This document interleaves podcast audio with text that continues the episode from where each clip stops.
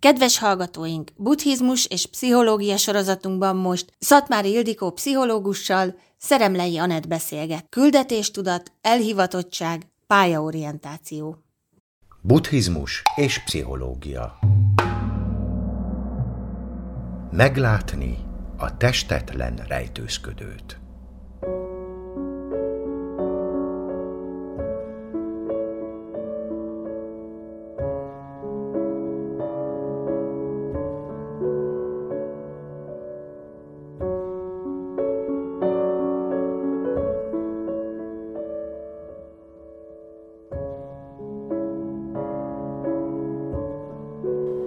Szeretettel köszöntöm a rádió hallgatókat, és üdvözlöm Szatmári Ildikó, pszichológus, buddhista tanítót, a Tankapuja mentorálási programjának szakreferensét. Szatival ezúttal a küldetéstudatról, elhivatottságról és pályaorientációról fogunk beszélgetni. Sziasztok!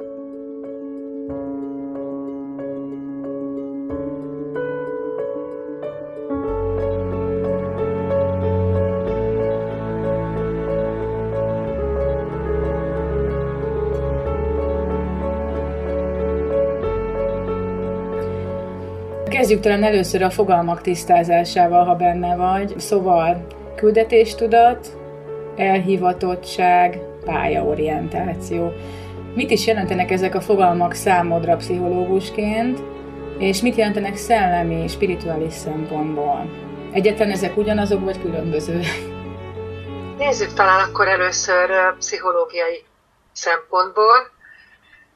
Igazából az elmondható, hogy a gyerekeket már olyan 4-5 éves korban, óviskorban érdeklik a különböző szerepjátékok kapcsán fölmerülő, környezetükben megjelenő hivatások, orvos, nem tudom, vasutas, eladó, mm. stb. stb. És akkor ezeket így játszogatják. Tehát már úgy elég korán elkezdenek ebbe a dologba beleállni.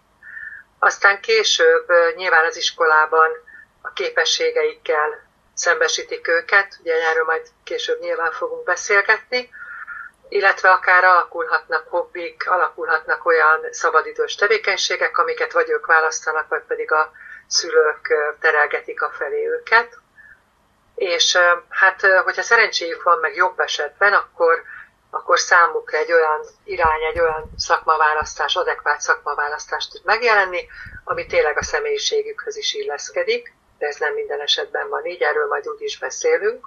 A küldetés tudat egy picit más, de mégis illeszkedik ehhez, mert ugye az a tehetség fogalmához jobban fogható, illeszthető. Ugye erről mm. már valamikor beszéltünk a kreativitás témakör kapcsán. Ez egy olyan nagyon erős belső drive, egy olyan nagyon erős belső készítés, ami szintén általában úgy elég korán meg szokott jelenni, és kicsit olyanná válik ilyenkor a gyerek, szimbolikusan mondva, mint egy autista, hogy rácuppan egy témára, és, mm. és akkor abban szinte sziklaszirádan elindul és megindul.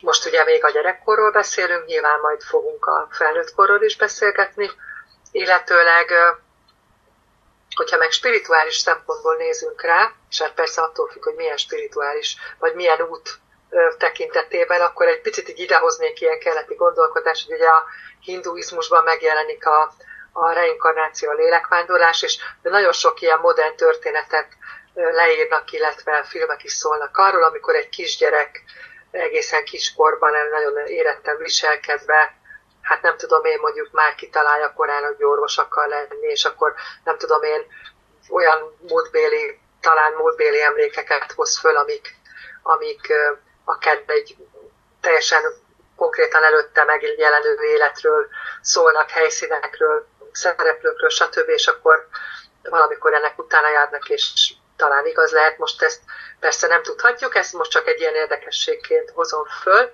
de hogy amúgy viszont, hát majd később úgyis, ahogy fejtjük ki ezt a témát, fogjuk látni, hogy, hogy egyrészt változhat az életünkben a küldetéstudat érzésünk, élményünk, de ugyanakkor ez egy borzasztóan fontos, nagyon erős hajtóerő, ami visz tovább minket, mind a, akár hivatásban, mind pedig akár a magánéletben, vagy akár ez így összeforródva, és ez össze tud forródni nagyon szépen a, a szellemi úttal, a szellemi praxissal is akár. Uh-huh. Igen, ez nagyon érdekes, és a gyerekkorra visszatérve gyakran hallottuk azt a kérdést, hogy mi leszel, ha nagy leszel. És ez nekem mindig furcsa volt egyébként, mert hogy így az merült fel, hogy köszönöm szépen, de majd eldöntöm, amikor nagy leszek, tudod. Ami meg most érdekel, az most érdekel. A gyerekeknél ez a most, ez egy nagyon jelenlévő tartomány, tehát így kitölti a tudatukat. Az, hogy mi van holnap, 5 perc múlva, azok ilyen nagyon távoli dolgoknak tűnnek. Olyan messze van a felnőttség ettől a gyerekléttől. Szerinted mennyiben lesznek az emberek azzá, amit így gyerekkorukban álmodtak maguknak? Itt ismét behoznám először is a, a tehetség témakört. Ugye különböző tehetségmodellek mm. vannak, egyik alkalommal beszéltünk erről is. Most egy nagyon egyszerű képet hoznék be, hogy ugye van egy olyan modell, amelyben az jelenik meg, hogy a, a tehetség elemei a, ugye egy adott speciális mm. képesség, a kreativitás, kreatív gondolkodás, illetve a motiváció, feladat elkötelezettség. De ez a fajta motiváció, ez a fajta feladat elkötelezettség, ez egy nagyon-nagyon erős drive. Mm-hmm. Tehát ez tényleg, amiről ugye beszélünk, hogy küldetéstudat. Tehát tényleg látható az, hogy vannak gyerekek, akik nagyon korán érnek arra, és zárnak mm. be abba a hivatás vágyba, mm. hivatás elképzelésbe, ami megjelenik bennük, akár a környezetük hatására, mm. tehát hogyha mondjuk ugye szokták mondani, hogy vannak ilyen tradicionális pályák, orvosi pálya például, igen, igen. vagy akár a pedagógus pálya is, de vannak olyan gyerekek, akik tényleg nagyon hamar megjelenik egy adott, mondjuk egy mérnöki hivatásnak a vágya, akár már 5-6 éves korban, és nagyon szépen építi a legókat, tehát stb. Mm. Tehát, hogy vannak olyan képességei, olyan tehetsége, pedig nincsen a környezetében ilyen felmenő, akár hogyha mondjuk így a családfa pályafát nézzük, van egy ilyen kis kognitív gyakorlat, akkor sem lehet találni hasonló foglalkozású, uh-huh. hivatású embert a környezetében, illetve a felmenők között, és ez mégis megjelenik. Uh-huh. Na most ugye ez az egyik eset, tehát amikor talán szerencsés eset, nem tudom, uh-huh.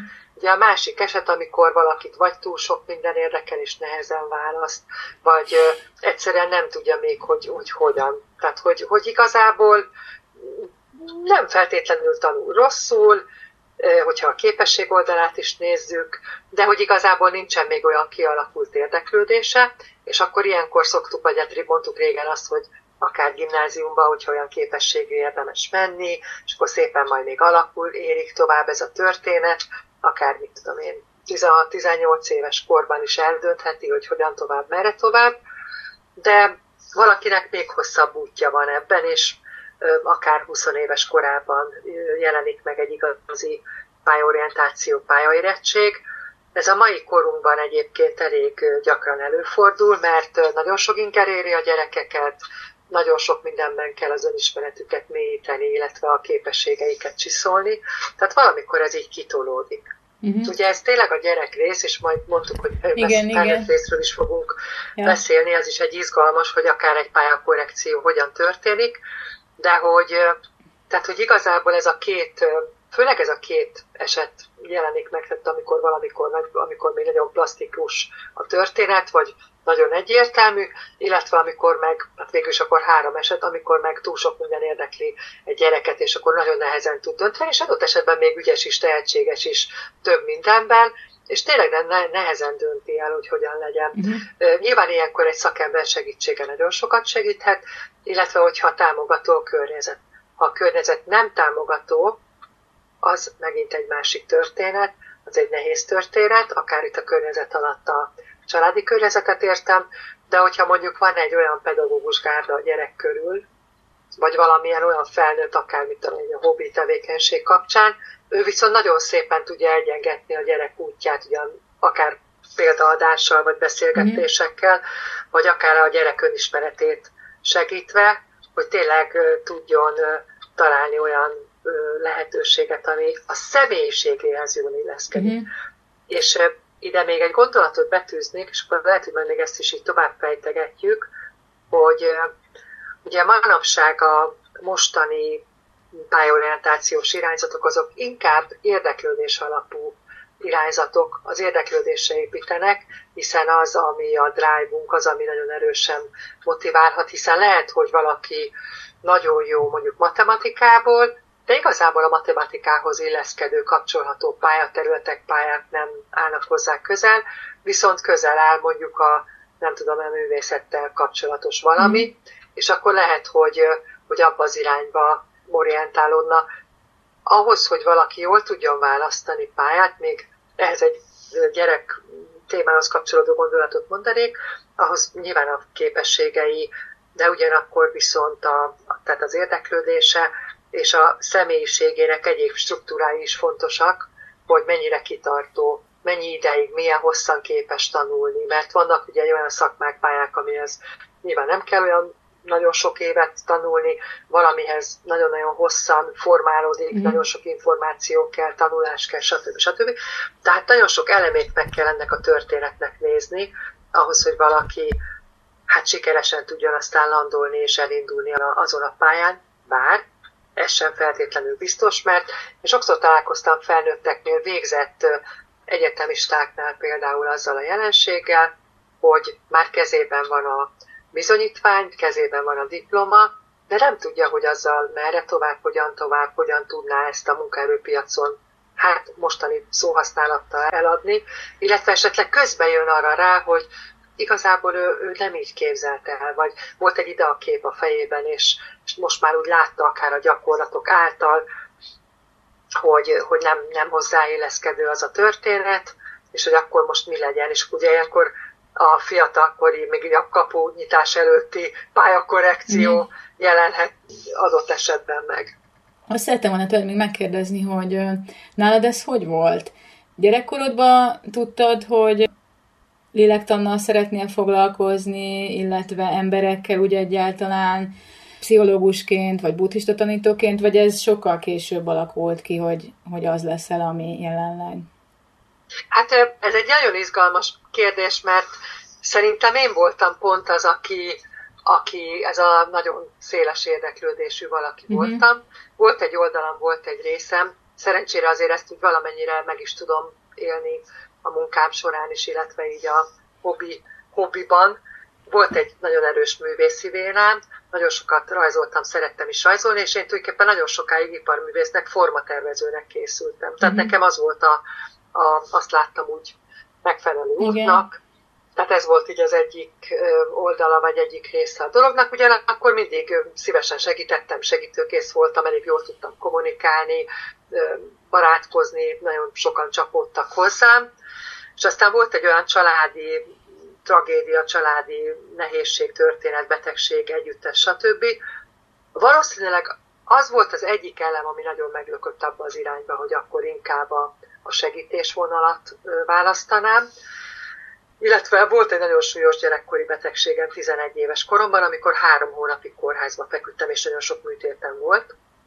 És akkor valahogy még jobban megtetszett így az egészségügy, meg a gyógyítás. Területe, illetve édesanyám egészségügyben orvosasszisztensként dolgozott, tehát igazából ez is így hozzátette ez a történethez, de akkor még ezeket a kis csírákat lehetett látni, meg volt még egy fontos elem, hogy a édesapám oldaláról a, a nagybátyám körorvos volt, a nagymamám testvére, és ő nagyon sok érdekes, izgalmas, szép történetet mesélt, és valahogy az is úgy megragadott illetve tulajdonképpen a, a buddhizmus, vagy akár a keleti téma, a keleti szál, az is ugye nagyon korán megérintett, inkább szintén a művészi oldalról. Nagyon szerettem például a, a japán művészetet. Anyai nagymamámnak nagyon sok szép, szép keleti tárgya volt, és tényleg ő mm. nagyon-nagyon szerette ezt a vonalat. Illetőleg maga a filozófia is nagyon érdekelt, a filozófiának az a része, ami szintén az, akár így az egzisztencialista filozófia, tehát így az mm. emberi, a humánum oldalát érintve. És tulajdonképpen aztán valahogy ez állt így össze egy olyan képé, hogy akkor, akkor a pszichológia. Mm-hmm. Egy ilyen puzzle uh-huh. volt ez igazából, yeah. és még egy gondolat ez, hogy nagyon sok esetben tényleg azt lehet látni, hogyha valaki mondjuk igazából úgy mondjuk a 20-as évei elejére formálódik ki, akkor nagyon sokszor ez a puzzle darabkák már megvannak régóta, és abból esetleg lehetne többféle képet kirakni, tehát olyan típusú puzzle képzeljünk el, mint több oldalasat akár, régen voltak ilyen kis kockácskákból uh-huh. ki lehetett képecskéket rakni, és akkor tulajdonképpen addigra ugye ez a, ez a kép állt össze. Uh-huh. Honnan tudjuk, hogy ha a helyünkön vagyunk a világban? Na most ez egy nagyon érdekes, izgalmas, fontos kérdés, mert hogy vegyünk már akkor egy kicsit egy ilyen, nem csak a fiatal felnőtt hanem ugye valaki megy az életútján, már nem tudom én, alakul a magánélete, kialakulnak a szokásai, és hát különböző próbákat tesz a munkaerőpiacon, különböző munkákat, munkahelyeket megnéz, de itt akár azt is, hogy milyen formában tud, szeret dolgozni, nem tudom, alkalmazottként, vezetőként, uh-huh. akár vállalkozásban, és így tovább, így kóstolgatja magát, és sokszor van olyan eset, olyan helyzet, hogy jön egy krízis, akár egy betegséggel összefüggő, egy magánéleti válság, egy vállás, egy bármi, és akkor elgondolkodik valaki, hogy úristen, én most a helyemen vagyok, ugye az életközépi válsághoz is sokszor lehet ezt például kötni, és akkor adott esetben, hogyha szerencséje van, és tényleg akár külső segítségeket is kap, vagy akár magába elmélyedve,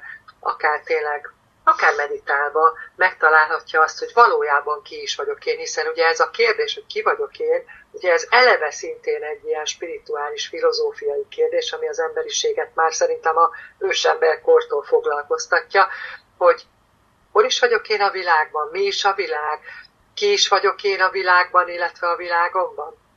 És az, hogy mikor érzem én azt, hogy én a helyemen vagyok, és most ugye főleg a hivatástudatról beszélgetünk, én azt gondolom, hogy ugye az embernek mindig jönnek szomatikus jelei, tehát hogy nagyon sokszor a testünk üzen.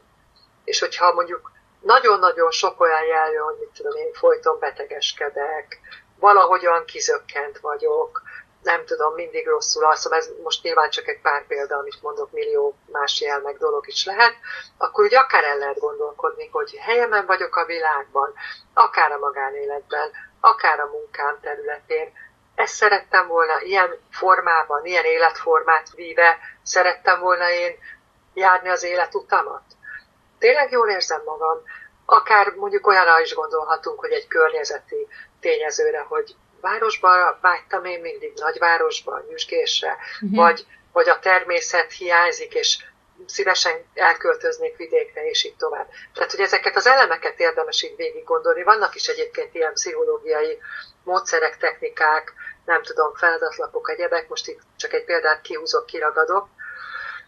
Például az életkerék egy ilyen kis szemléletes ábra, amiben úgy meg lehet nézni, hogy különböző életterületek jelennek meg, és akkor, hogy azok milyen arányban vannak az életemben, és akkor már akár ennek kapcsán is úgy végig lehet gondolni, hogy nem csak az, hogy milyen fajsúlyjal jelennek meg, hanem akár tényleg azt is, hogy, hogy, hogy hát valóban így szerettem volna ilyen arányban, vagy ilyen módon, minőségben, mennyiségben megélni, ahol vagyok most jelenleg, vagy változtatni szeretnék, mert, mert tényleg jönnek kívülről is, de belülről is sokszor a jelek arra, hogyha igazából változást kéne eszközölni az életünkben. Igen, ez lenne a következő kérdésem is, hogy miből ismerjük fel időben azt, hogyha nem vagyunk a helyünkön, mert ugye nem kéne megvárni feltétlenül azt, hogy eljussunk egy krízis helyzetig, hanem hogy jó lenne valahogy bizonyos jelekből ezt előbb felismerni.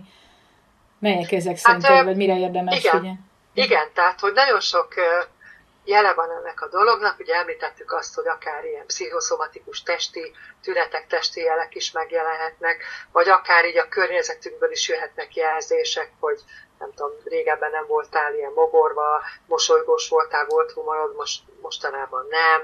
És hogyha úgy végig gondoljuk akár őszintén magunkban, hogyha ilyen jelzéseket kapunk, akkor nyilván végig gondoljuk ilyenkor a, a különböző életterületeinket, és akkor lehet, hogy rájövünk, hogy igen, mondjuk mit tudom én, váltani kéne akár a munkában, de egyébként például az akkor is föl szokott merülni, amikor valakinél kiégés burnout jelenik meg, mert olyan a munkahelyi helyzet, hogy nem tudom én, szereti magát a munkakört, a munkát, hivatását, szakmáját, az illető, sokszor találkoztam ilyen jelenséggel, uh-huh. de valahogy nem tudom én, nem abban a munkakörnyezetben, nem abban a millióben, és akkor nyilván ez nagyon sokszor mint a búvópatak megy az emberben, és uh-huh. hát nem feltétlenül tudjuk ezt ilyen tudatosan rögtön, vagy éppen az élethelyzet nem olyan, hogy tudunk rögtön váltani, de hogy érdemes, mert akkor ugye meg lehet újulni, mert ugye a, a kiégés az hát bizony nem csak mentálisan, hanem egy idő után fizikailag is megjelenhet, és szintén megjelenhet betegségek formájában is egy idő után. Mert ez egy folyamatos belső stressz eredményezés ennek következtében, aztán lehetnek különböző fizikai bajaink is. Tehát, hogy ez is lehet például egy ilyen jel, meg erre is érdemes figyelni, illetve amúgy is érdemes magunkra időnként így rá-rá reflektálni, és hogyha most megint behozzuk a, a szellemi utat, akkor akár ilyen szempontból a meditáció is nagyon jó lehet, mert, mert annak ugye van egy olyan része is, egy ilyen nagyon mély belső ismereti része is, hogy így picit magunkba betekintünk, hogy akár fel is tehetjük szó szerint magunknak a kérdést egy ilyen meditatívabb állapotba, hogy, hogy hogy is vagyok én most valójában? Hogy érzem magam a világban? Uh-huh. Tényleg azt csinálom, amit szerettem volna? Ez a küldetésem, ide gyorsan mondanék egy példát, nyilván maszkolva, tehát hogy ne lehessen felismerni, mert titoktartás. Elég régen volt egy olyan paciensem, aki elég magas pozíciót töltött be, és már régen volt. Mm. És jól keresett, elismert valaki volt, és egyszerűen boldogtalan volt, és mondta, hogy egyszerűen lehet, hogy depresszió, nem tudja, hogy a jó Isten van vele, uh-huh. kész, nem, nem érti, és hogy egy borzasztó rossz, pedig tényleg jó a házassága, tehát semmi, nulla anyagi probléma, amúgy alapvetően egészséges, tehát semmi különös.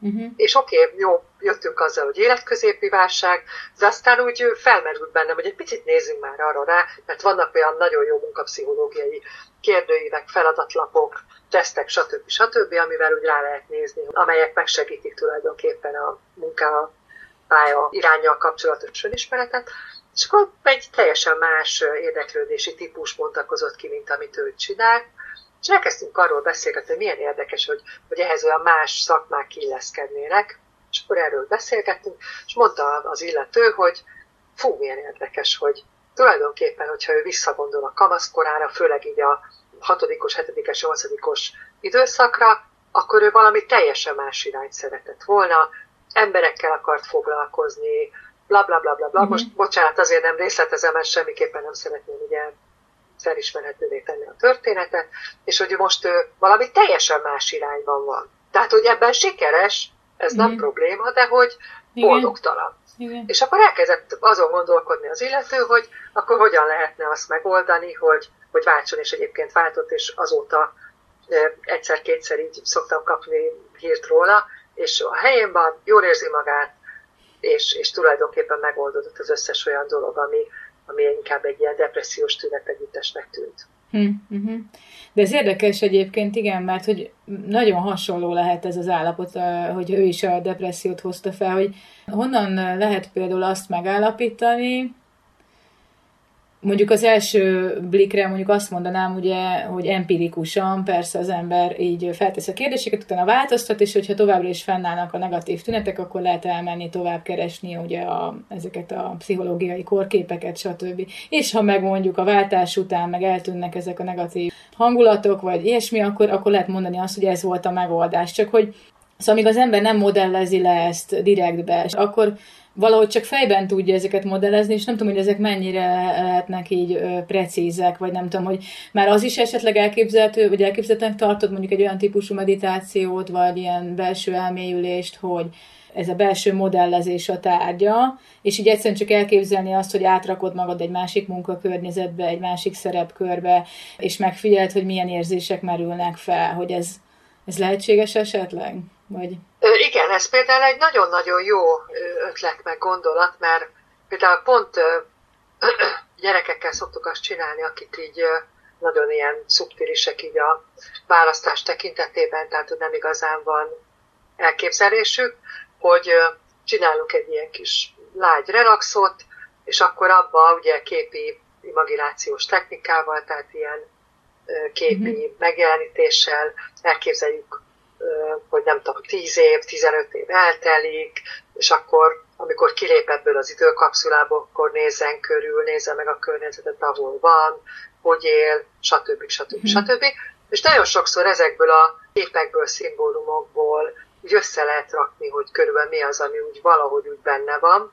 De hát nyilván ezt persze formálni kell, de hogy az ember felnőtt korában is akár valami hasonlót csinálhat, vagy akár ugye érdemes leírni a dolgokat, mert hogy más, amikor gondolkodunk, más, amikor ránézünk, ránézünk egy teleírt papírra, és végig gondolni, például én szoktam mondani, mondok egy példát, hogy, hogy érdemes, mondjuk például, hogyha mondjuk valaki egy pályakorrekció, vagy egy karriertanácsadás milyen fordul hozzám, akkor például szoktam olyan csinálni, hogy pályaálmok listáját írja össze az illető. Tehát, hogy egészen mondjuk óvodáskortól, mint ahogy említettük, hogy szerepjátékok, szépen óvodáskortól végig, teljesen cenzúra nélkül, mik voltak, amik vonzották, milyen álmai voltak, akár még az űrhajost is bele lehet írni. Én egyébként egész kis gyerekkoromban nagyon szerettem volna űrhajós lenni, hm. és akkor így meg lehet látni ilyen kis csomagokat, csoportokat összerakva, hogy, hogy mégis mik azok, amik összefüggések a különböző pályaálmok között. És akkor lehet, hogy kijön például, hogy milyen érdekes, hogy valahogy mindegyikben ott van a kreativitás vágya, vagy mindegyikben mm-hmm. ott van az, hogy utazzon, vagy mm-hmm, nem igen, tudom, mozgolódjon az illető, ja. stb. Tehát, hogy nagyon fontos, például itt most elérkezünk a munkafeltételek témához, ezt is körbe szoktuk járni például akár kamaszokkal, hogy amikor így ilyen témával foglalkozom, hogy, hogy ugye nagyon fontos azt tudnunk, hogy külső vagy belső környezetben szeretnénk 8 órát tölteni. Nem tudom én, egy, egy mozgalmas, menős, mármint úgy értem fizikailag is, menős munkát szeretne ja, valaki, igen. vagy pedig egy ülős, stb. Tehát ezek is borzasztóan fontosak, mert igen. nagyon sokszor a pályákat sem ismerjük annyira, és hogyha mondjuk én lehet, hogy mit tudom, én azt gondolom, hogy fú, milyen jól lehet keresni könyvelőként, de egy hiperaktív valaki vagyok, akkor meg fogok őrülni egy idő után. Igen. Igen, ez lenne a következő kérdésem is, hogy hogyan lehet kideríteni azt, hogy mi számunkra a megfelelő munka és hivatás. Ugye később majd kitérhetünk a különböző ilyen kérdőívekre, ilyenekre, de hogy az előbb is említettél egy ilyen körkép modellt, vagy módszert, hogy, hogy esetleg milyen, milyen lehetőségek vannak még a kiderítés szempontjából. Igen, tehát e, tényleg a, talán a munkapszichológia az, ami az egyik leg ö, sokrétű, nem is az, hogy sokrétű, hanem ugye ezzel nagyon sokat foglalkoztak, mint minden pszichológiai területtel, de hogy ez egy ilyen nagyon-nagyon kézzelfogható terület a munkapszichológia. Tehát, hogy nagyon sok teszt van, feladatok, tréningmódszerek, stb. stb. De hogy ha azt mondjuk, hogy mik ennek, mi a pillérei, mit érdemes mondjuk egy halandóra végig gondolni, most olyan viccesen mondom egy laikusnak, akkor egyrészt, hogy az érdeklődése, tehát hogy milyen kedvelt tevékenységek, milyen hobbikat szeret, uh-huh. szeretett életében. Lehet, hogy mostanában nem csinálja, de hogy mi volt a mániája, és lehet, hogy kiderül, hogy mindig ilyen, mit tudom, barkácsolásszerű dolgok például. Akkor uh-huh. ez az egyik oldal. Akkor vég, ez ugye az érdeklődéshez kapcsolódik. Akkor végig gondolni, ugye mondtuk ezt, hogy pályaálmok. Egyáltalán hogy képzelte el magát végig gondolni, hogy mint karakter milyen, temperamentumban milyen, mint ahogy mondtuk is, hogy egy hiperaktív, nem biztos, hogy ott fog műtyögni az irodában, lehet, hogy megőrül egy-két hét alatt szegény, hanem akkor ezt is tudni magáról. Mm-hmm. Vagy mondjuk, hogyha valaki egy nagyon ö, extravertált, az egy introvertált dologban megint csak szegényke bele fog őrülni. Tehát ez is egy fontos rész. És ezt egyébként sokszor a gyerekek tudják is, például, ha most gyerek témába is visszaugrunk, de felnőtt is mm-hmm. azért egy ilyen fokon az önismeretünk azért megvan, akkor ugye ez az érdeklődés meg a személyiség oldal, akkor ugye a képességek, mint egy másik tartószlop, ott meg az, hogy miben vagyok ügyes, mik az erősségeim, uh-huh. mi az, ami könnyen megy. És itt most nem az osztályzatokról beszélünk, hanem egyáltalán a saját megfigyeléseim vagy visszajelzéseim, amit gyerekkoromtól kaptam. Uh-huh. Hogy mikben vagyok ügyes, mikben vagyok erős. És akkor ez is egy másik fontos pillér. És akkor ott van a harmadik pillér, ami, ami tényleg, amit ugye már mondtunk is ugye a beszélgetés elején, hogy ezek a motivációk, drive, tehát hogy mi az, ami mozgat, mi az, amitől lehet, hogy mit tudom én, nem kelnék föl máskülönben mondjuk 5 órakor, ez most csak példa, de mondjuk annyira szeretek, nem tudom én mondjuk mi legyen úszni, hogy még négy órakor is fölkelek, hogy a suli előtt el tudjak menni úszni. És akkor azért hogy el lehet gondolkodni, hogy hoppá. És akkor végig lehet gondolni, mit szerettek az úszásban. Lehet, hogy kiderül, nem magát az úszást, hanem marha jó a társaság. És akkor el lehet megint gondolkodni, hogy jé, tényleg a társaság az akkor ez fontos, hogy az emberi kapcsolat, vagy lehet, mm-hmm. hogy nem az, hanem tényleg az úszás, stb. Tehát, hogy ja. kicsit úgy elemeire bontani ezeket a dolgokat, és mm. ezeket leírni. És ahogy én elkezdem ezeket összeszedegetni, ezeket saját magamnak is akár ezeket a kis elemeket, akkor fogom látni, hogy, hogy tényleg milyen is vagyok én. Mi is az, ami a testhez álló a számomra? Mi is az, amiben valóban jól érzem magam? Mi is az, amikor, hogyha mondjuk akár ö, szoktam mondani például azt a fiatalok pályakorrekciójánál akár, hogy egy adott főiskolát, egyetemet miért is választottál? Mi volt az, ami, ami mondjuk egy, mit tudom, mi legyen a pedagógus pályába vonzott, hogyha esetleg nem azért, mert a család találta ki a számodra, és akkor lehet, hogy azt mondja, hogy hát nem a gyerekek, hoppá, hoppá. Akkor, mm. mit tudom, annyira szereted azt a tantárgyat, de hogy szeretem, hát meg tudtam tartani. Mert volt, találkoztam én. És akkor tehát kiderül, hogy a fenéket olyan jól tud előadni, meg olyan, nem tudom, olyan humora van, uh-huh. hogy én stand-up comedy is elverte. Tehát, hogy akkor megvan az, hogy hoppá, akkor ő olyan elemet szeretne a munkájába, ez egy fontos központi elem lenne, hogy előadás. Uh-huh. Tehát, hogy tudjon beszélni. És akkor lehet, hogy hoppá, inkább akkor színésznek, vagy bármi, vagy mit tudom egy tréner, nem tudom. Tehát, hogy egy Igen. másik vonulat. Tehát már megcsiktünk egy fontos elemet abból, ami miatt oda sodródott. Mert ugye sokszor sodródunk is, mert ugye majd ez a küldetéshez is uh-huh. tartozhat, hogy, hogy azért nem csak a mi tudatos döntésünk, vagy a környezetünk noszogatása alapján kerülünk egy adott helyre, hanem tényleg nagyon sokszor úgymond a, a véletlen faktor is, a sorsfaktor is, ugye ahogy mondta a Cejzel, hogy az S faktor uh-huh. is belekerül a pálya, munka, hivatást választásunkba, és akkor az lehet, hogy pont az lesz az, ami a legjobban formálja a történetet. Uh-huh. Milyen uh, tesztek vagy módszerek léteznek ezek vizsgálatára? Tehát, hogyha mondjuk valaki nagyon el van akadva azzal, hogy uh, tanástalan tényleg abban, hogy mi legyen, ha helyén van-e, és ha kiderül esetleg, hogy nem, akkor ugye mondtál most ilyen empirikus módszereket tulajdonképpen, amiken így végig lehet menni, meg ilyen modellező módszereket, de hogy léteznek olyan tesztek, vagy egyéb vizsgálati módszerek, amikből ezek így felderíthetőek? Igen, hát ugye említettem is, hogy tulajdonképpen rettentő sok ilyen teszt van, de ez földi halandó nem fér, tehát Igen. hogy ezért is érdemes tényleg szakemberhez, olyan pszichológushoz uh-huh. fordulni, akár munkapszichológushoz, aki ezzel foglalkozik, mert ugye az egy objektívebb szem is, nem az alkalmasságvizsgálatról beszélünk uh-huh. most, és uh, ugye különböző olyan teszteket, érdeklődés alapú képességeket felmérő, stb. Személyiségteszteket tud felvenni, uh-huh. amelyeket átbeszélve tulajdonképpen a döntés az illetőben meg tud születni. Tehát ugye nem, a, nem döntenek fölötte, mint egy mm. alkalmasságvizsgálatnál, az is jó dolog, megvan a helye, de mi most ugye nem arról beszélgetünk, Igen. hanem meg tud születni több ülés, több alkalom alatt az illetőben. Ugyanakkor viszont voltak olyan kidolgozott, még a 90-es években, mert ugye ezek a, főleg nagyrészt kanadai meg amerikai tesztek, uh-huh. ugyanakkor vannak olyanok is, amelyek, nyilván ezek ö, már Magyarországra standardizált dolgokról beszélünk, de vannak olyan magyar, dolgok, magyar tesztek is, amiket szintén általában pszichológusok szoktak használni, viszont megmondom őszintén, én ezt az utóbbi időben nem néztem, de egy ideig akár uniós programok hátterével voltak föl interneten is pályorientációs tesztek. Lehet, mm-hmm. szerintem most is vannak mm-hmm. olyanok, amelyeket ki lehet tölteni, és akkor az irányok tulajdonképpen ezek a fő irányok jönnek be, hogy nem tudom én, emberekkel foglalkozott, tehát ilyen szociális dolog, mm.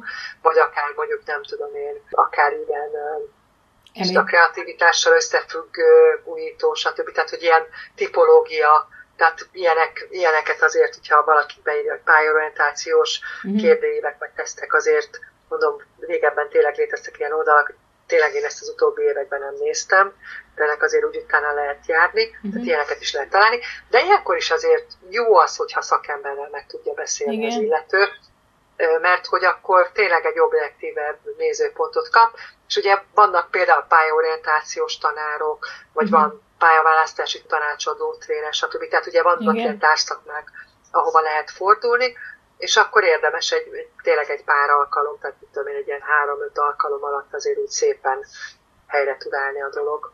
Uh-huh.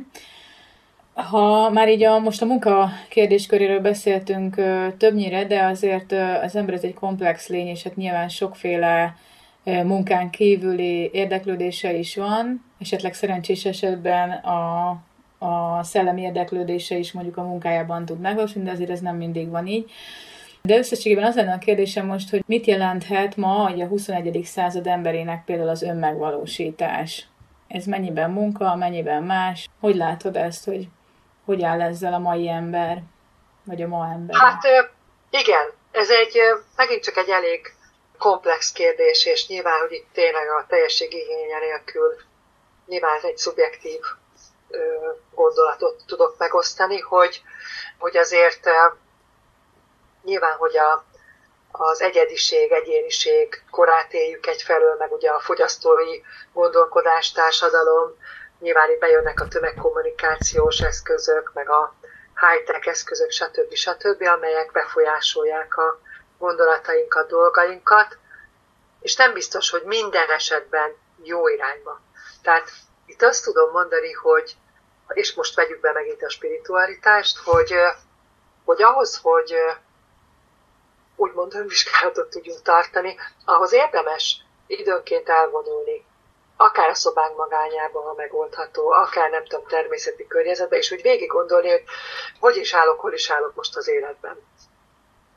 Azt gondolom, hogy ez az egyik része, és nagyon gazdag válaszokat kaphatunk, de hogy valóban egy nagyon-nagyon fontos szerephez jutott, és most, hogyha egy ilyen egzisztenciális, pszichológiai szempontból is nézzük ezt a dolgot, az a kérdéskör, hogy helyem a világban, önmegvalósítás, stb. És akkor most levesszük a média részét a dolognak. Azt gondolom, hogy ez mindig fontos volt az ember számára, de hogy a mostani világunkban ugye hatalmas, tényleg robbanásszerű fejlődés van a technikában, akár a népsűrűségben, tehát sokkal-sokkal komplexebb dolog ez is. Uh-huh. És ugyanakkor viszont ugyanolyan egyszerű. Tehát, hogy én azt gondolom, hogy ebben is igazából befelé van az út, amiről már eddig beszélgettünk. Hogy tényleg valójában mit szeretnék, én szeretném azt a dolgot? Én szeretném megélni az életemben? Ugye itt lehetne azt mondani, hogy szoktam mondani, hogy amikor mondjuk egy fordulópont van az életünkben, vagy egy válság van az életünkben, akkor érdemes írni, hogy ugye szokták ma divatos szóhasználattal élve mondani, hogy bakancslistát írni. Igen. Szeretnék elérni. És akkor utána megint csak külön lehet esetleg azokból a vágyakból válogatni, mi az, ami mondjuk a hivatásmunka, mi az, ami a magánélet, mi az, ami a spirituális oldal, tényleg mit szeretnék megvalósítani, és abban valami fajta számomra megfelelő arány megtalálni. Azt gondolom, hogy mai kor emberének időhiány miatt is, rohanás, túl sok inger, stb. nagyon nehéz megtalálni ezt az arányt.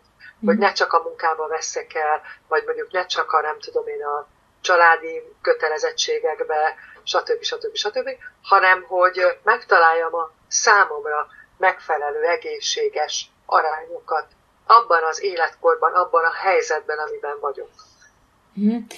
De arra is gondolok itt most, hogy, és azért is tettem fel a kérdést, hogy a 21. század emberének, mert hogy én egy kicsit úgy látom, hogy mivel hogy globális lett a világ, tágabban rá tudunk látni a világra, vannak ilyen globális trendek is, amik így kvázi uniformizálják így a, a különböző népcsoportokat.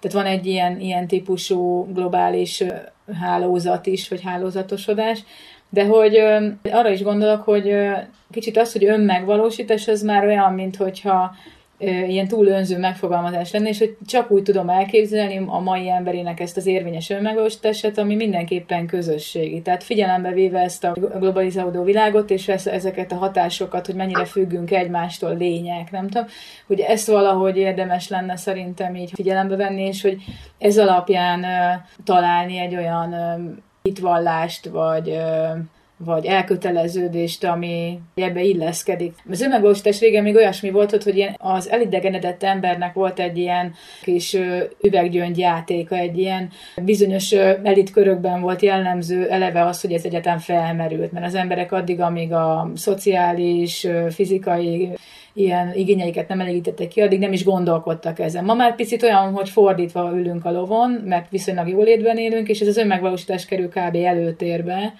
és az összes többi az vagy ennek ez alá berendeződik, de hogy, hogy mintha ez lenne a kulcsa. De ugyanakkor most van ez a globalizálódó világ, és mintha megint valahogy hogy át kéne, hogy menjünk valami transformáción, ami úgymond rátágul erre a, a világra. Tehát, hogy közösségi létezés is fontos szerintem, hogy a közösségi létezés Na most erre... itt nagyon sok minden fölmerült bennem, ahogy hallgattalak.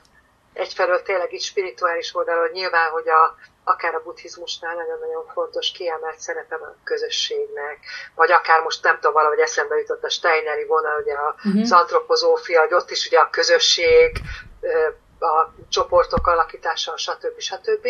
De ugyanakkor mégis azt mondom, hogy, hogy, és ugye nyilván a világunk is hozza ezt, ugye az egész, ugye szokták mondani, a világ egy nagy falu, mm-hmm. és valóban tényleg ugye az internet alapú kultúrák, és így tovább. De én mégis azt mondanám, így pszichológusként is, hogy ez tényleg egyénileg változó. Tehát, hogy mm. ha valaki mondjuk egy introvertáltabb karakter, gyerekeknél is szintén lehet ezt látni, az megőrül attól, hogyha folyamatosan csoportlétbe, közösségi létbe, uh-huh. nyilván tud benne fejlődni, mármint úgy értem, yeah. hogy, hogy a szociális készségei tudnak fejlődni, de hogy, hogy vannak olyan típusú gyerekek, vagy akár emberek, akik valahogy a, a, az egyedülétben tudják magukat jobban megvalósítani. Mondok mm. egy példát, akár mondjuk, mit tudom én, egy festőművész, az lehet, hogy meg fog őrülni attól, hogyha ott rárobban egy egész közösség, egy egész csoport. Mm. Tehát, hogy jó, persze voltak, tudjuk, hogy alkotóközösségek, nagyon sok ilyen gödöllő egyebek mm. Magyarországon is, de hogy azt gondolom, hogy ez nagyon egyénfüggő. Hiába tényleg a 21. században vagyunk, és azt gondolom egyébként, hogy ebben is valami, valami egyensúlyra lenne igazából szükség, tehát hogy, hogy külön is tudjon valaki magányban töltődni, alkotni, mm. ha szeretne, stb. De ugyanakkor ugye nyilván a közös, de valahogy az embereknek tesszük a mm. dolgokat, tehát hogy megmutatni a, akár az alkotást, ezt egy alkotóközösségben, stb.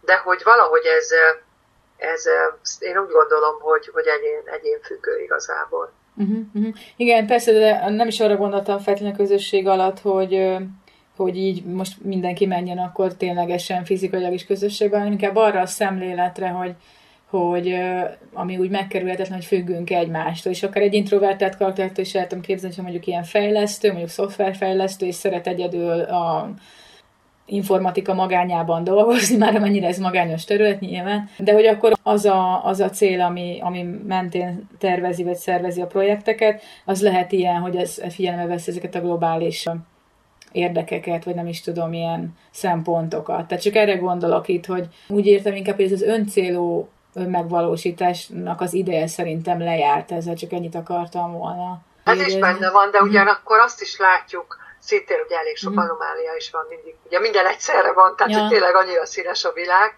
Tehát, hogy nyilván ott van a, az a fajta narcisztikus, hát tényleg egy ilyen nagyon-nagyon túlburjánzott típusú egóból származó történet, de gondoljunk akár a rokokó korára, tehát, hogy mhm. azért ez mindig ott volt az emberben, tehát szerintem ezek az elemek ott voltak, csak nyilván, hogy most minden sokkal látványosabb, sokkal mm. több van belőle, stb.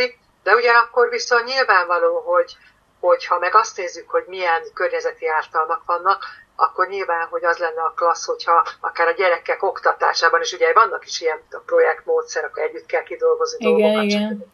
Tehát, hogy, hogy, hogy az nyilván segítheti azt, hogy, hogy azért úgy a közösségfejlesztést olyan értelemben, hogy lehet, hogy mit tudom én magányosan él egyebek, de hogy ne legyen antiszociális, hanem uh-huh. hogy segítsék egymást. Tehát uh-huh. talán én inkább ezt, ja, ja. most nyilván megint ez is egy szubjektív dolog, de én azt hiszem, hogy inkább ezt emelném ki, vagy ezt tudnám támogatni, nem is tudom.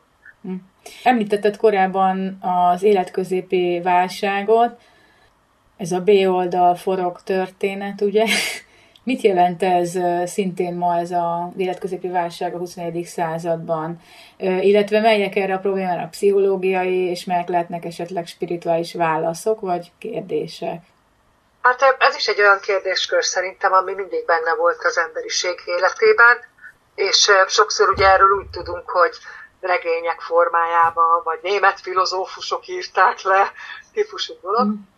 de hogy hogyha mondjuk akár ilyen egészségpszichológiai vagy munkapszichológiai aspektusból nézzük, akkor, akkor ugye akkor van az valóban, hogy a B oldal forog, hogy mi fér még bele az életembe, hol tartok most, elértem-e azokat a dolgokat, amiket szerettem volna, és most tudjuk, hogy nem az anyagi oldalról beszélünk, és ez egy ilyen borzasztóan erős készítés tud lenni, és tényleg válságot, depressziót, álmatlan éjszakákat tud okozni, hogyha valaki nem ott érzi magát, nem ott van, ahol, ahol igazából el szeretett volna jutni, és az olyan szintű lehet, mint amit ugye mondtunk is, hogy akár megjelenhet testi betegségek formájában is, és, és akkor az egyén elkezd gondolkodni, hogy úristen, most mi van velem?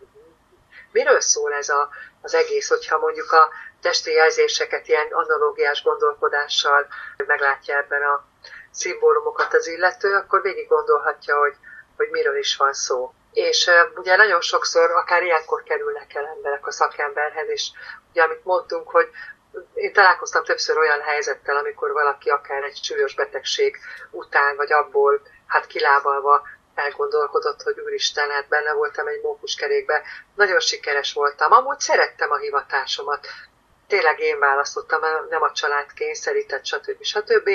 De hogy valahogy ez a, mit tudom én, 20-25 év elég volt, és hogy mik azok a plusz hát csírák, képességek, potenciálok bennem, amit, amit még jó lenne így hát kiszedegetni, kibagozgatni, és akkor nagyon sokszor ez, ez egyébként nagyon sokszor így a, például a férfiaknál ez ilyen nagyon tipikusan így, egy, hogyha ezt így lehet nemhez kötni, meg tud jelenni ez akár a kapuzálás előtt, hogy akkor van még bennem plusz, tudok én azzal valamit kezdeni, és az lehet, hogy nem egy pályaváltás lesz, lehet, hogy egy, egy új hobbinak a választása, vagy valami hobbi tevékenység megtanulása, hogy mit tudom, én sose volt időm teniszezni, de hogy még tudok annyira mozogni, meg amúgy is azt mondta az orvos, hogy sokat kell mozogni, vagy többet kéne mozognom, és akkor megtanulok teniszezni. És akkor lehet, hogy kiderül, hogy hoppá, hoppá, milyen izé, ügyes vagyok, milyen jó visszajelzéseket kaptam, és akkor lehet, hogy az öreg teniszezők, öreg fiúk csapatába elkezd az illető teniszezni, és ugyanúgy viszi tovább a, mondjuk a vállalatot, meg minden, de ugyanakkor tényleg örömmel, boldogsággal tölti el, hogy hoppá, nagyon klasszul érzem magam, és, és, és minden oké. Okay. De ugyanakkor nyilván most itt pozitív aspektusairól beszélünk, de bizony lehet olyan, amikor valaki emiatt nagyon-nagyon komoly mélyválságokat él meg, hogy hát tényleg van még hátra, hogy van még hátra, és bizonyára azért is érdemes odafigyelni, mert hogy ilyenkor akár ezekből tudnak ilyen komoly krónikus betegségek kialakulni. Tehát érdemes ezekre a jelzésekre figyelni. Nagyon-nagyon fontos jelek ezek, és nagyon-nagyon fontos, akár spirituális szempontból is nagyon fontos üzenetek érkezhetnek, hogyha így mint szimbólumra nézünk a világra, vagy akár mondjuk az álmainkra, és akkor ezeket úgy, úgy tényleg érdemes leírni, és egy picit úgy a saját jelképrendszerünkbe értelmezni, hogy mi, mi, miről is szól ez, hogy mindig vonaton ülök, és hmm. nem tudom én, megyek el arról a tájról, ahol élek, vagy nem tudom, most, most csak ez egy ilyen példa. Hmm. És akkor el lehet gondolkodni, hogy hoppá, azért ez valamit lehet, hogy jelent, lehet, hogy valamit mutat. Hmm. Van egy ilyen jelenség, úgynevezett ilyen verbális kasztok, vagy ennek most különös jelentősége van, Ugye ezek az eltérő szocializáció nyomán létrejött kommunikációs mintázatok, amik között ugye nincs átjárás, vagy mondhatnám azt is, hogy a mondjuk az alfa és az Z generáció között is egyre kevesebb átjárás van. Tehát az egyre távolabbi generáció között mindenképpen nagy a szakadék, de hogy már a közellévő generációknál is egyre több félreértés van. Ez egy ilyen elidegenidő hatás, ami ugye a technológiai szingularitás nyomán is létrejön, tehát olyan különböző szakadékok jönnek így létre különböző társadalmi csoportok között, és ez a jelenség, ez mindenképpen olyan, ami a munkavilágára is kihat, ugye, és szerinted ezt a hatást hogyan lehetne enyhíteni? Milyen módszerekkel, vagy van erre valami pszichológiai vagy buddhista módszer? Azt nem mondtad, hogy ez egy ilyen Nobel-díjat kiosztó ünnepség lesz, mert hogy ez egy, ez egy elég nehéz kérdés, hiszen Igen.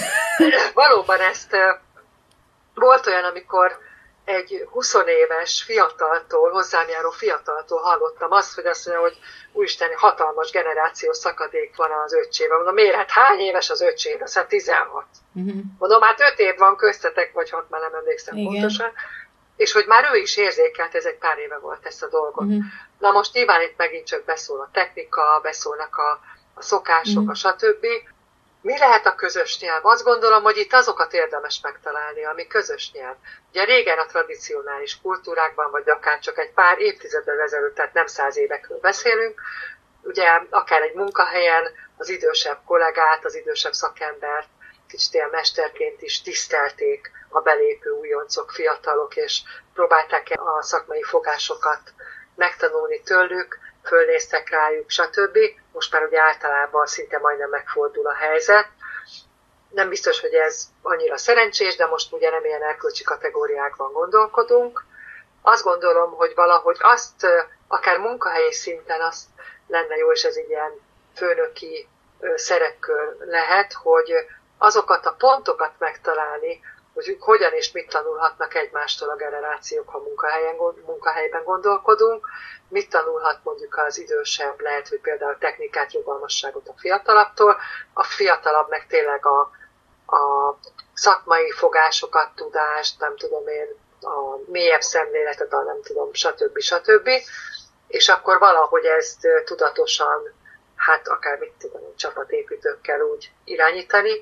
Nyilván, hogyha globálisabban gondolkodunk, én azt gondolom, hogy ilyen rejtett kasztok mindig voltak.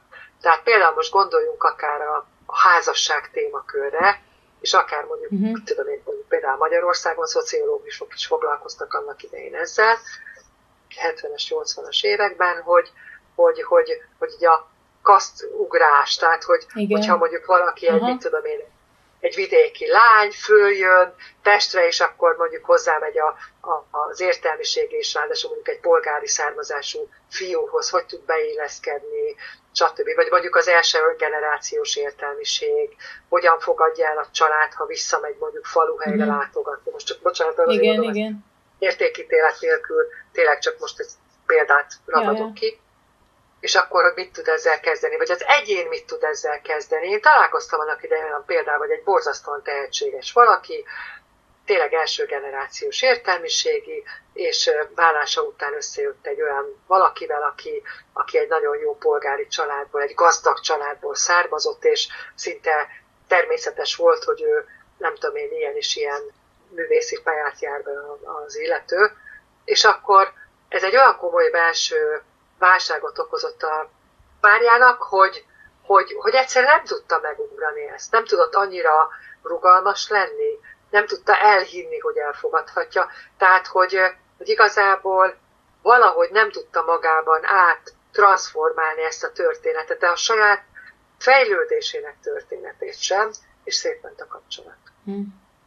Hát igen, ezeket a helyzeteket pedig jó lenne áthidalni valahogy, és hát nem tudom, igen, ezért érdekes ez, mert hogy amit mondtál is, hogy 5 meg 6 év volt az említett testvérpár között a különbség, és igen, egyre ugye csökken a, a generációknak a időtartama, vagy nem tudom, tehát hogy már igen 20 évente beszéltünk egy generációról, utána 15, és most már szerintem 5 években lehet beszélni arról, hogy létrejön egy újabb generáció, ami nem ilyen, nem a biológiai alapú generáció, tehát nem egy ilyen újratermelődés biológiai alapon, hanem, hanem egy ilyen memetikai újratermelődés, újra definiálódás, abszolút memetikai hálózat és kommunikációs alapon. És így én ezt azért elég ilyen aggályos jelenségnek látom, lett volna egy olyan kérdésem is még, hogy egyre kevésbé látjuk át ugye teljesen a világunkat, és hogy nem lehetünk ma polihisztorok, de akkor mégis milyen képességet tudnánk fejleszteni ahhoz, hogy eligazodjunk a világunkban. És ez egy hasonló kérdés, tehát ide tartozik, hogy ha mondjuk így nagyon elbeszélünk egymás, mert különböző szakmák képviselőiként, ráadásul különböző generációs sávokból, akkor mi, mi lehet az a hangolódás, az a, az a kommunikációs közeg, ahol mégis valahogy ilyen áthidaló mechanizmusok jelennek meg. Tehát, hogy hogy attól még, hogy ennyire különbözőek vagyunk, tudjunk valahogy mégis kommunikálni. Tehát, hogy valahogy szerintem meg kéne találni ezeket a csatornákat, útvonalakat, és, és hogy tudomásul kéne vennünk azt, hogy nem lehetünk mindenben tényleg járatosak, de mondjuk akkor talán más, mondjuk a kereső algoritmusainkat lehetne érdemes fejleszteni. Tehát, hogy felesleges mondjuk annyi tudást mondjuk a memóriatárunkban megőrizni, hogyha mondjuk a, a okostelefonunkon 5 másodperc alatt kikeresek egy, egy kérdést, hanem inkább legyen egy ilyen ö, keresési algoritmusban legyen valami rugalmasságunk, meg egyáltalán akár az egymáshoz vezető kereső algoritmusainkban is, hát érted, mire gondolok, nem tudom, de körülbelül ilyesmikre gondoltam én is, és biztos, hogy nem most fogjuk ezt megfejteni, és csak így felvetettem, hogy ez egy érdekes kérdés, amint a hallgatóink is tovább gondolkodhatnak. Az viszont mindenképpen ide tartozik ez a mai témakörünkhöz, hogy meddig elköteleződés, és honnantól fanatizmus a küldetés tudat? Az előbbi általát felvetett tulajdonképpen költői kérdéshez csak egy gondolatot fűznék, mert ez nagyon-nagyon fontos, meg tulajdonképpen az egyik kulcs gondolat fogalmat szerintem ki is mondtad azzal, hogy a rugalmasság. Tehát, hogy azt gondolom, hogy talán amit nagyon fontos lenne fejleszteni magunkban, vagy akár a gyerekeinkben, az a szociális szkélek. Tehát, hogy ugye az érzelmi intelligencia, az egymásra figyelés, a jó kommunikáció, jó konfliktus kezelési képesség, asszertív kommunikáció, erőszakmentes kommunikáció, ugyanakkor a kreatív gondolkodás, mert hogyha mondjuk van egy probléma, és hirtelen nem tudjuk, hogy hogyan lehet megoldani, akkor nyilván, hogyha valaki kellően kreatív, akkor, akkor hát olyan helyzeteket, dolgokat is meg tud oldani, amit ez amúgy nem ért, de tudja, hogy mit kell tenni, mm-hmm. mit lehet tenni, stb.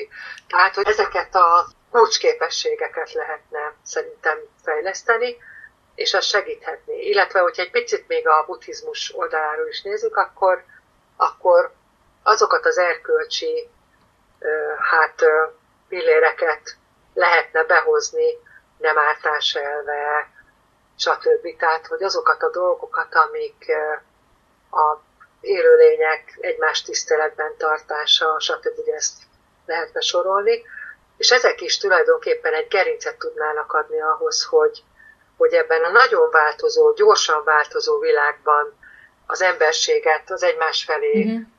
nyitottságot, segítőkészséget ne veszítsük el. Igen, igen, ez tényleg nagyon fontos. Meddig elköteleződés, és honnantól fanatizmus a küldetés tudat? Hát igen, ez egy nagyon-nagyon szép és izgalmas kérdéskör, és Ugye nagyon röviden szeretnék behozni egy példát. Ugye most nem olyan régen, azt hiszem, szeptember közepétől talán uh-huh. elkezdték vetíteni a Magasságok és Mélységek című filmet, ami Erő Zsolt özvegyéről szól, és az ő gyász folyamatáról. Most nem, nyilván nem a filmről akarok beszélni. Érdemes megnézni, egy nagyon szép, nagyon jól sikerült film. De hogy itt Erő Zsolt jutott eszembe erről, mert hogy ő egészen kiskorban, tehát ilyen 13-14 éves korban, ugye ő egy erdélyi magyar volt, már megjelent benne az, hogy hegymászás, sziklamászás, nyilván a környezet is persze ott volt, de hogy valahogy így a szíve mélyéből jött ez a dolog, hogy, hogy megmászni a csúcsokat, és akkor ugye gyakorlatilag még ugye ismerjük a történetet, hogy hát utána lehet nézni, ugye 2010-ben volt a Tátrában, de nem is a Himalájában egy nagyon csúnya balesette, és ugye le kellett amputálni az egyik lábát, és még úgy is képes volt gyakorlatilag csúcstámadást végrehajtani, mm. és csúcsokat dönteni, aztán ugye 2013-ban eltűnt, aztán később nyilván halottán nyilvánították. Igen, megmászta az utolsó csúcsot, és gyakorlatilag, tehát, hogy kipipálta, úgymond, és de ugyanakkor nyilván elveszítette az erejét, és a négyes táborig már nem jutott vissza. És ugye ő tényleg egy nagyon-nagyon jó és élő példa arra, hogy még, még valaki elveszíti az egyik lábát, akkor lehet, hogy, hogy annyira sérül a testképe és az én tudata, hogy tulajdonképpen teljesen mozgáskorlátozottként éli le majd később az életét, nem, ő tovább csinálta ezt a számára csodálatos hivatást. Tehát tulajdonképpen a, az elhivatottság az szó szerint tényleg egy elhívás. Ugye a keresztény misztikában vannak ilyen fogalmak, ugye a középkori uh-huh. keresztény misztikára gondolok, hogy hogy elhívott az Isten. Belül hallottam azt a hívást, azokat a tudom, hangokat, stb. stb. És akkor, de sokszor a keresztény misztikusok leírják, hogy nem tudom, azért lettem szerzetes, azért nem tudom, lettem, választottam ugye a, a kereszténységnek ezt a nem világi megvalósítását, nem világi útját. Nyilván ez más vallásban is, csak most ezt így azért mondom, mert nagyon sokszor ezt leírják.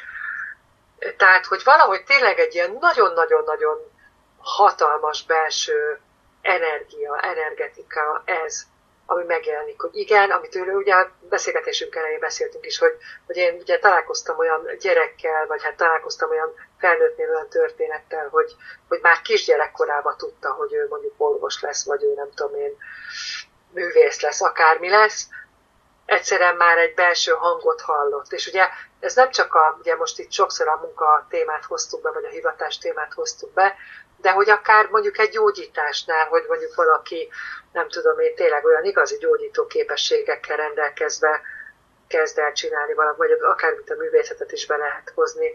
Tehát, hogy ez valami olyan erős, vagy mondjuk például akkor tényleg ne is munkával kapcsolatos dolgot, hanem mondjuk akár az anyaság. Én egyszer találkoztam egy olyan hölgyel, akinek négy gyereke van, és gyönyörűen hm. neveli hmm. őket, és hát elmesélt, elmondta, hogy neki már kiskorától, pedig nem voltak testvérei, kiskorától egyszerűen nő neki az volt a vágya, hogy anya lehessen. És hogy ez anyaság, ez egy csodálatos dolog. Az anyaság ugye egy, mint, egy, mint tényleg egy, egy tulajdonképpen egy küldetés.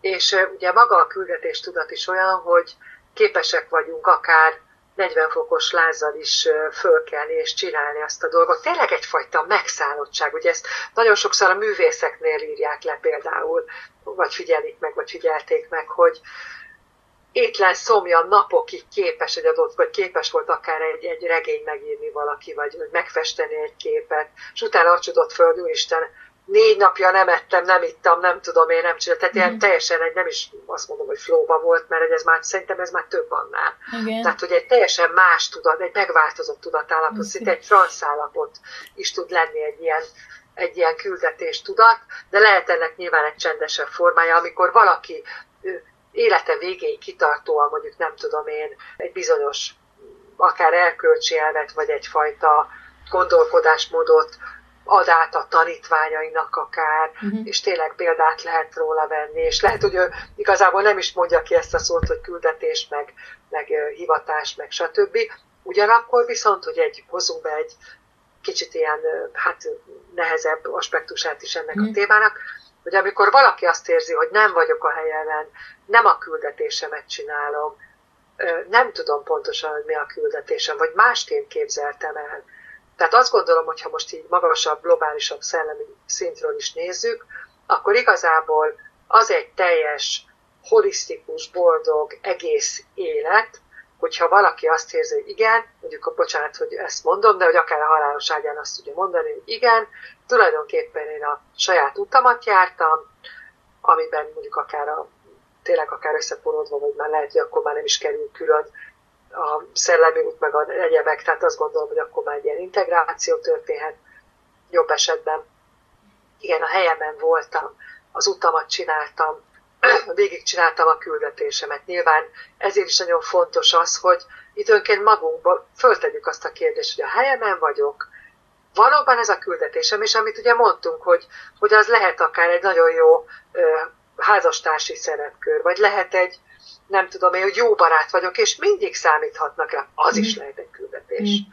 Vagy lehet akár az tényleg, hogy, hogy mit tudom én, az utcán mindig hozzám fordulnak az idegenek, hallottam ilyet, mm. és hogy mindig tudok nekik segíteni, és hogy milyen szuper, ismertem olyan hölgyet, aki, milyen kutyás hölgyet, aki már ugye nem dolgozott, már ilyen inaktív korban volt, és akkor mesélte, hogy, hogy ő neki ez egy nagyon jó érzés, hogy akármikor sétál, egy csomóan oda mennek hozzá, ismerkedik, beszélget, tényleg egy nagyon kedves, nyitott személyiség volt amúgy, és hogy, hogy mondta, hogy neki ez a, a, mert ugye életszakaszokban is gondolkodhatunk, hogy ez a életszakasza, ez arról szól, hogy, hogy ő, hogy ő itt tud, nem tudom én, segíteni, vagy információt adni, vagy szeretetet sugározni, stb. stb. Mert hogy tényleg arról nem is beszéltünk, csak még egy, egy nagyon rövid gondolat, hogy, hogy lehet változás is abban, hogy mikor milyen küldetést élünk meg.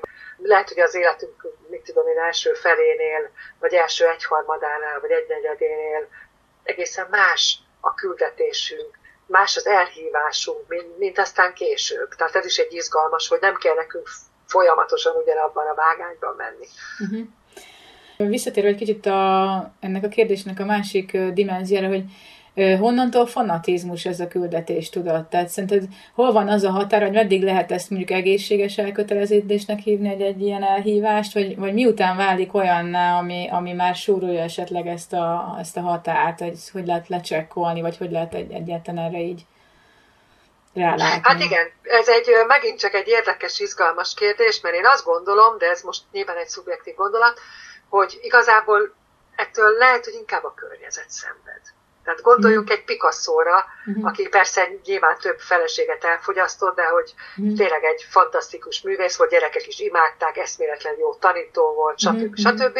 De hogy megbolondult tőle a környezete időként, főleg amikor alkotott, mert ő nagyon belemélyedt, semmi más nem érdekelte, mint ahogy mondtuk, hogy nem is evett, nem is hívott közbe. Ha megzavarták, akkor állítólag volt olyan, hogy fogta a vödröt és hozzávágta az illetőt, tehát hogy elképesztő dolgai voltak.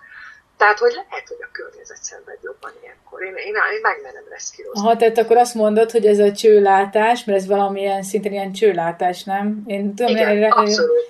Igen. igen. én is megkapom ezt itt néha, amikor így belemelő a pontin alkotás folyamatokba, mert, mert van az a folyamat, vagy például mit digitális képszerkesztések, nem tudom, tehát vagy amikor én dizájnban dolgozok, szerkeztek valami, az nem olyan, hogy az ember így kipattan abból, mert amíg én igen, oda újra visszabútolok hát arra... Igen, igen, igen, de, de az ugyanez, hogy benne vagy egy folyamatban, egy ilyen belső absztrakt világba, és akkor egyszerűen az olyan, hogy ha onnan kilépsz valami verbális ügyintézés kapcsán, akkor mire visszabútolsz újra, az sokkal több idő, szóval rengeteg idő, hogy, és nem is biztos, hogy pont oda találsz, tehát, hogy mert nem az, hogy azonnal vissza tudsz oda lépni, és ezért van egyfajta ilyen hát elmélyülésre szükség egy ilyen alkotó folyamatnál, de mondom, ezt én is kapom többször, hogy, hogy így, hogy csőlátásom van, és hogyha egy ilyesmi dolgokkal foglalkozok, akkor, akkor egyszerűen megszűnik a kommunikáció a külvilággal. Egyébként én tök megértem a művészeket, hogy miért van önálló műtermük, mert az ilyen tevékenység az valami nagyon komoly ilyen koncentrációt igényel, meg egy ilyen nagyon komplex tudati folyamatokat működtet ilyenkor az ember magában. De hogy azért van ennek azért érezzük ennek a csőlátásnak is, meg a, a, ennek a fanatizmusnak valami pejoratív éle oldala, és hát az mondod lehet, hogy a környezet szenvedte jobban. Igen, de hogy azért mondjuk mégiscsak érdemes figyelme venni, társas környezetben élünk. Odaig még nincs is szerintem gond, amíg mondjuk művészeti tevékenységekről van szó, de mondjuk fanatizálódni képes mondjuk akár egy tömeg is, és azok már nem biztos, hogy olyan hatások, vagy olyan, nem tudom, hát ilyen externáliák, amivel úgy szívesen szembesülünk, mert esetleg ilyen ártó hatással vannak a, társadalomra, vagy nem tudom. Tehát, hogy azért, és az is egy ilyen hasonló mozdanat, hogy mondjuk mi van valami vallási szekta, és akkor abban elköteleződik az ember, és egy idő után olyan dolgokat is megtesz a szektáját, ami már erősen ártó hatása van a környezet számára, de már eltűnik az, hogy az a kontroll, hogy erre az illető rálásson. Inkább ezt tartom ezt a részét veszélyesnek, hogy az ilyen tevékenységeknél veszélyesnek a fanatizálódást. Nem tudom, hogy ez Hát igen, tulajdonképpen ez már tényleg egy ilyen szociálpszichológiai, uh-huh. meg már-már majdnem politikai, meg történelmi uh-huh.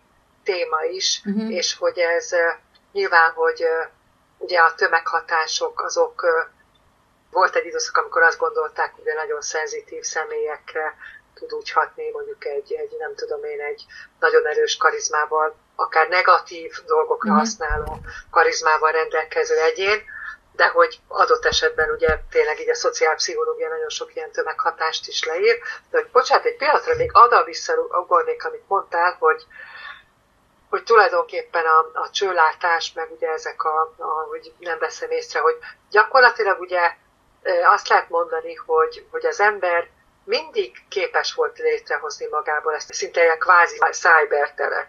Uh-huh. Tehát, hogy nem kellett hozzá annak idején sem mondjuk az internet, meg a nem tudom én mi, hanem a képzelő erejével, ugye az embernek fantasztikus képzelő ereje mm-hmm. van, ez egy tényleg egy csodálatos kincs, egy olyan világba tudott elröppenni, ami gondoljunk hogy a hatalmas alkotásokra, meg a különböző dolgokra is, hogy amiket ugye most is látunk még, hogy, hogy egyszerűen megálmodta a, azt a hatalmas freskót, vagy a nem tudom én mit. Tehát, hogy nyilván, hogy az se egy öt perc alatt történt, hanem, hanem olyankor szinte egy, ahogy mondtuk, hogy egy transzba, egy stb.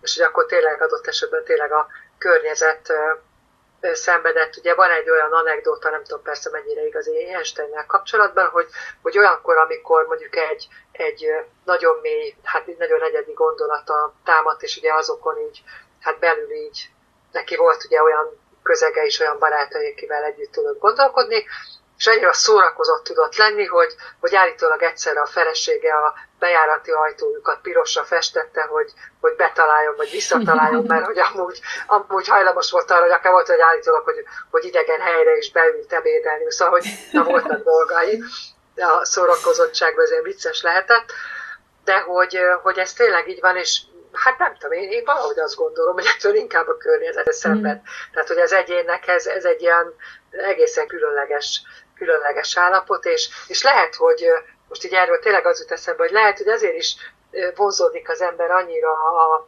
mostani technikákhoz, és szeret annyira benne lenni akár hát hosszú órákra, mondjuk ez nyilván egy fajta függés is lehet egy bizonyos határ után, hogy, hogy akár a, a, a különböző, hát nem tudom én, high-tech eszközök használatával, de hogy, hogy, hogy erre az embernek valószínűleg tényleg hajlama van. Tehát, hogy, hogy amit mondtunk, hogy a, akár így a, mit tudom én, a középkorban az alkotás lázában, napokig ebben a szinte a saját maga által alkotott virtuális térben benne, tehát hogy ez ilyen nagyon érdekes, izgalmas, hogy valószínűleg az emberrel egyidős ez az egész történet, ez a, erre való hajlam.